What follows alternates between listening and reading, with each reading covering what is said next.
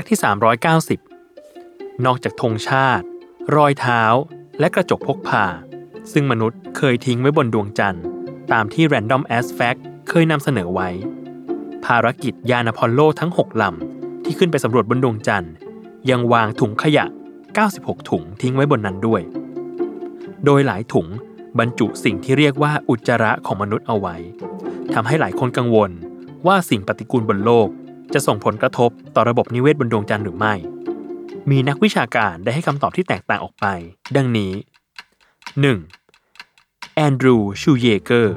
นักวิทยาศาสตร์ ผู้ศึกษาจุลินทรีย์ที่อาจรอดบนดวงจันทร์ จากมหาวิทยาลัยฟลอริดา กล่าวว่า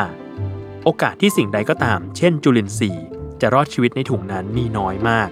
เนื่องจากพวกมันต้องเผชิญสภาวะที่รุนแรงบนพื้นดวงจันทร์ อาทิ อุณหภูมิเปลี่ยนขั้ว จากกลางคืนติดลบ 173 องศาเซลเซียส กลายเป็นกลางวันที่มีอุณหภูมิสูงถึง 100 องศาเซลเซียสเลยทีเดียว 2. ถึงสภาวะบนดวงจันทร์จะเลวร้าย แต่ก็อย่าเพิ่งวางใจ เพราะมาร์กาเร็ตเรส นักชีววิทยา จากสถาบันค้นหาสิ่งมีชีวิตนอกโลก หรือ SETI อธิบายว่า แบคทีเรียถูกพบบนโลกแทบทุกที่ เช่น ก้นมหาสมุทรใต้ฐานน้ำแข็ง รวมถึงยานอพอลโล ที่นักบินอวกาศได้นำจุลินทรีย์ 9 ชนิด ไว้นอกยานอวกาศ ปรากฏว่ามีหลายชนิดรอดชีวิต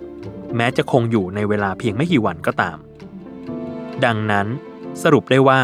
ถ้าเจอจุลินทรีย์ที่ใช่ และอยู่ในสภาวะที่เหมาะสม ไม่แน่ว่าอาจส่งผลต่อระบบนิเวศบนดวงจันทร์ได้เช่นกัน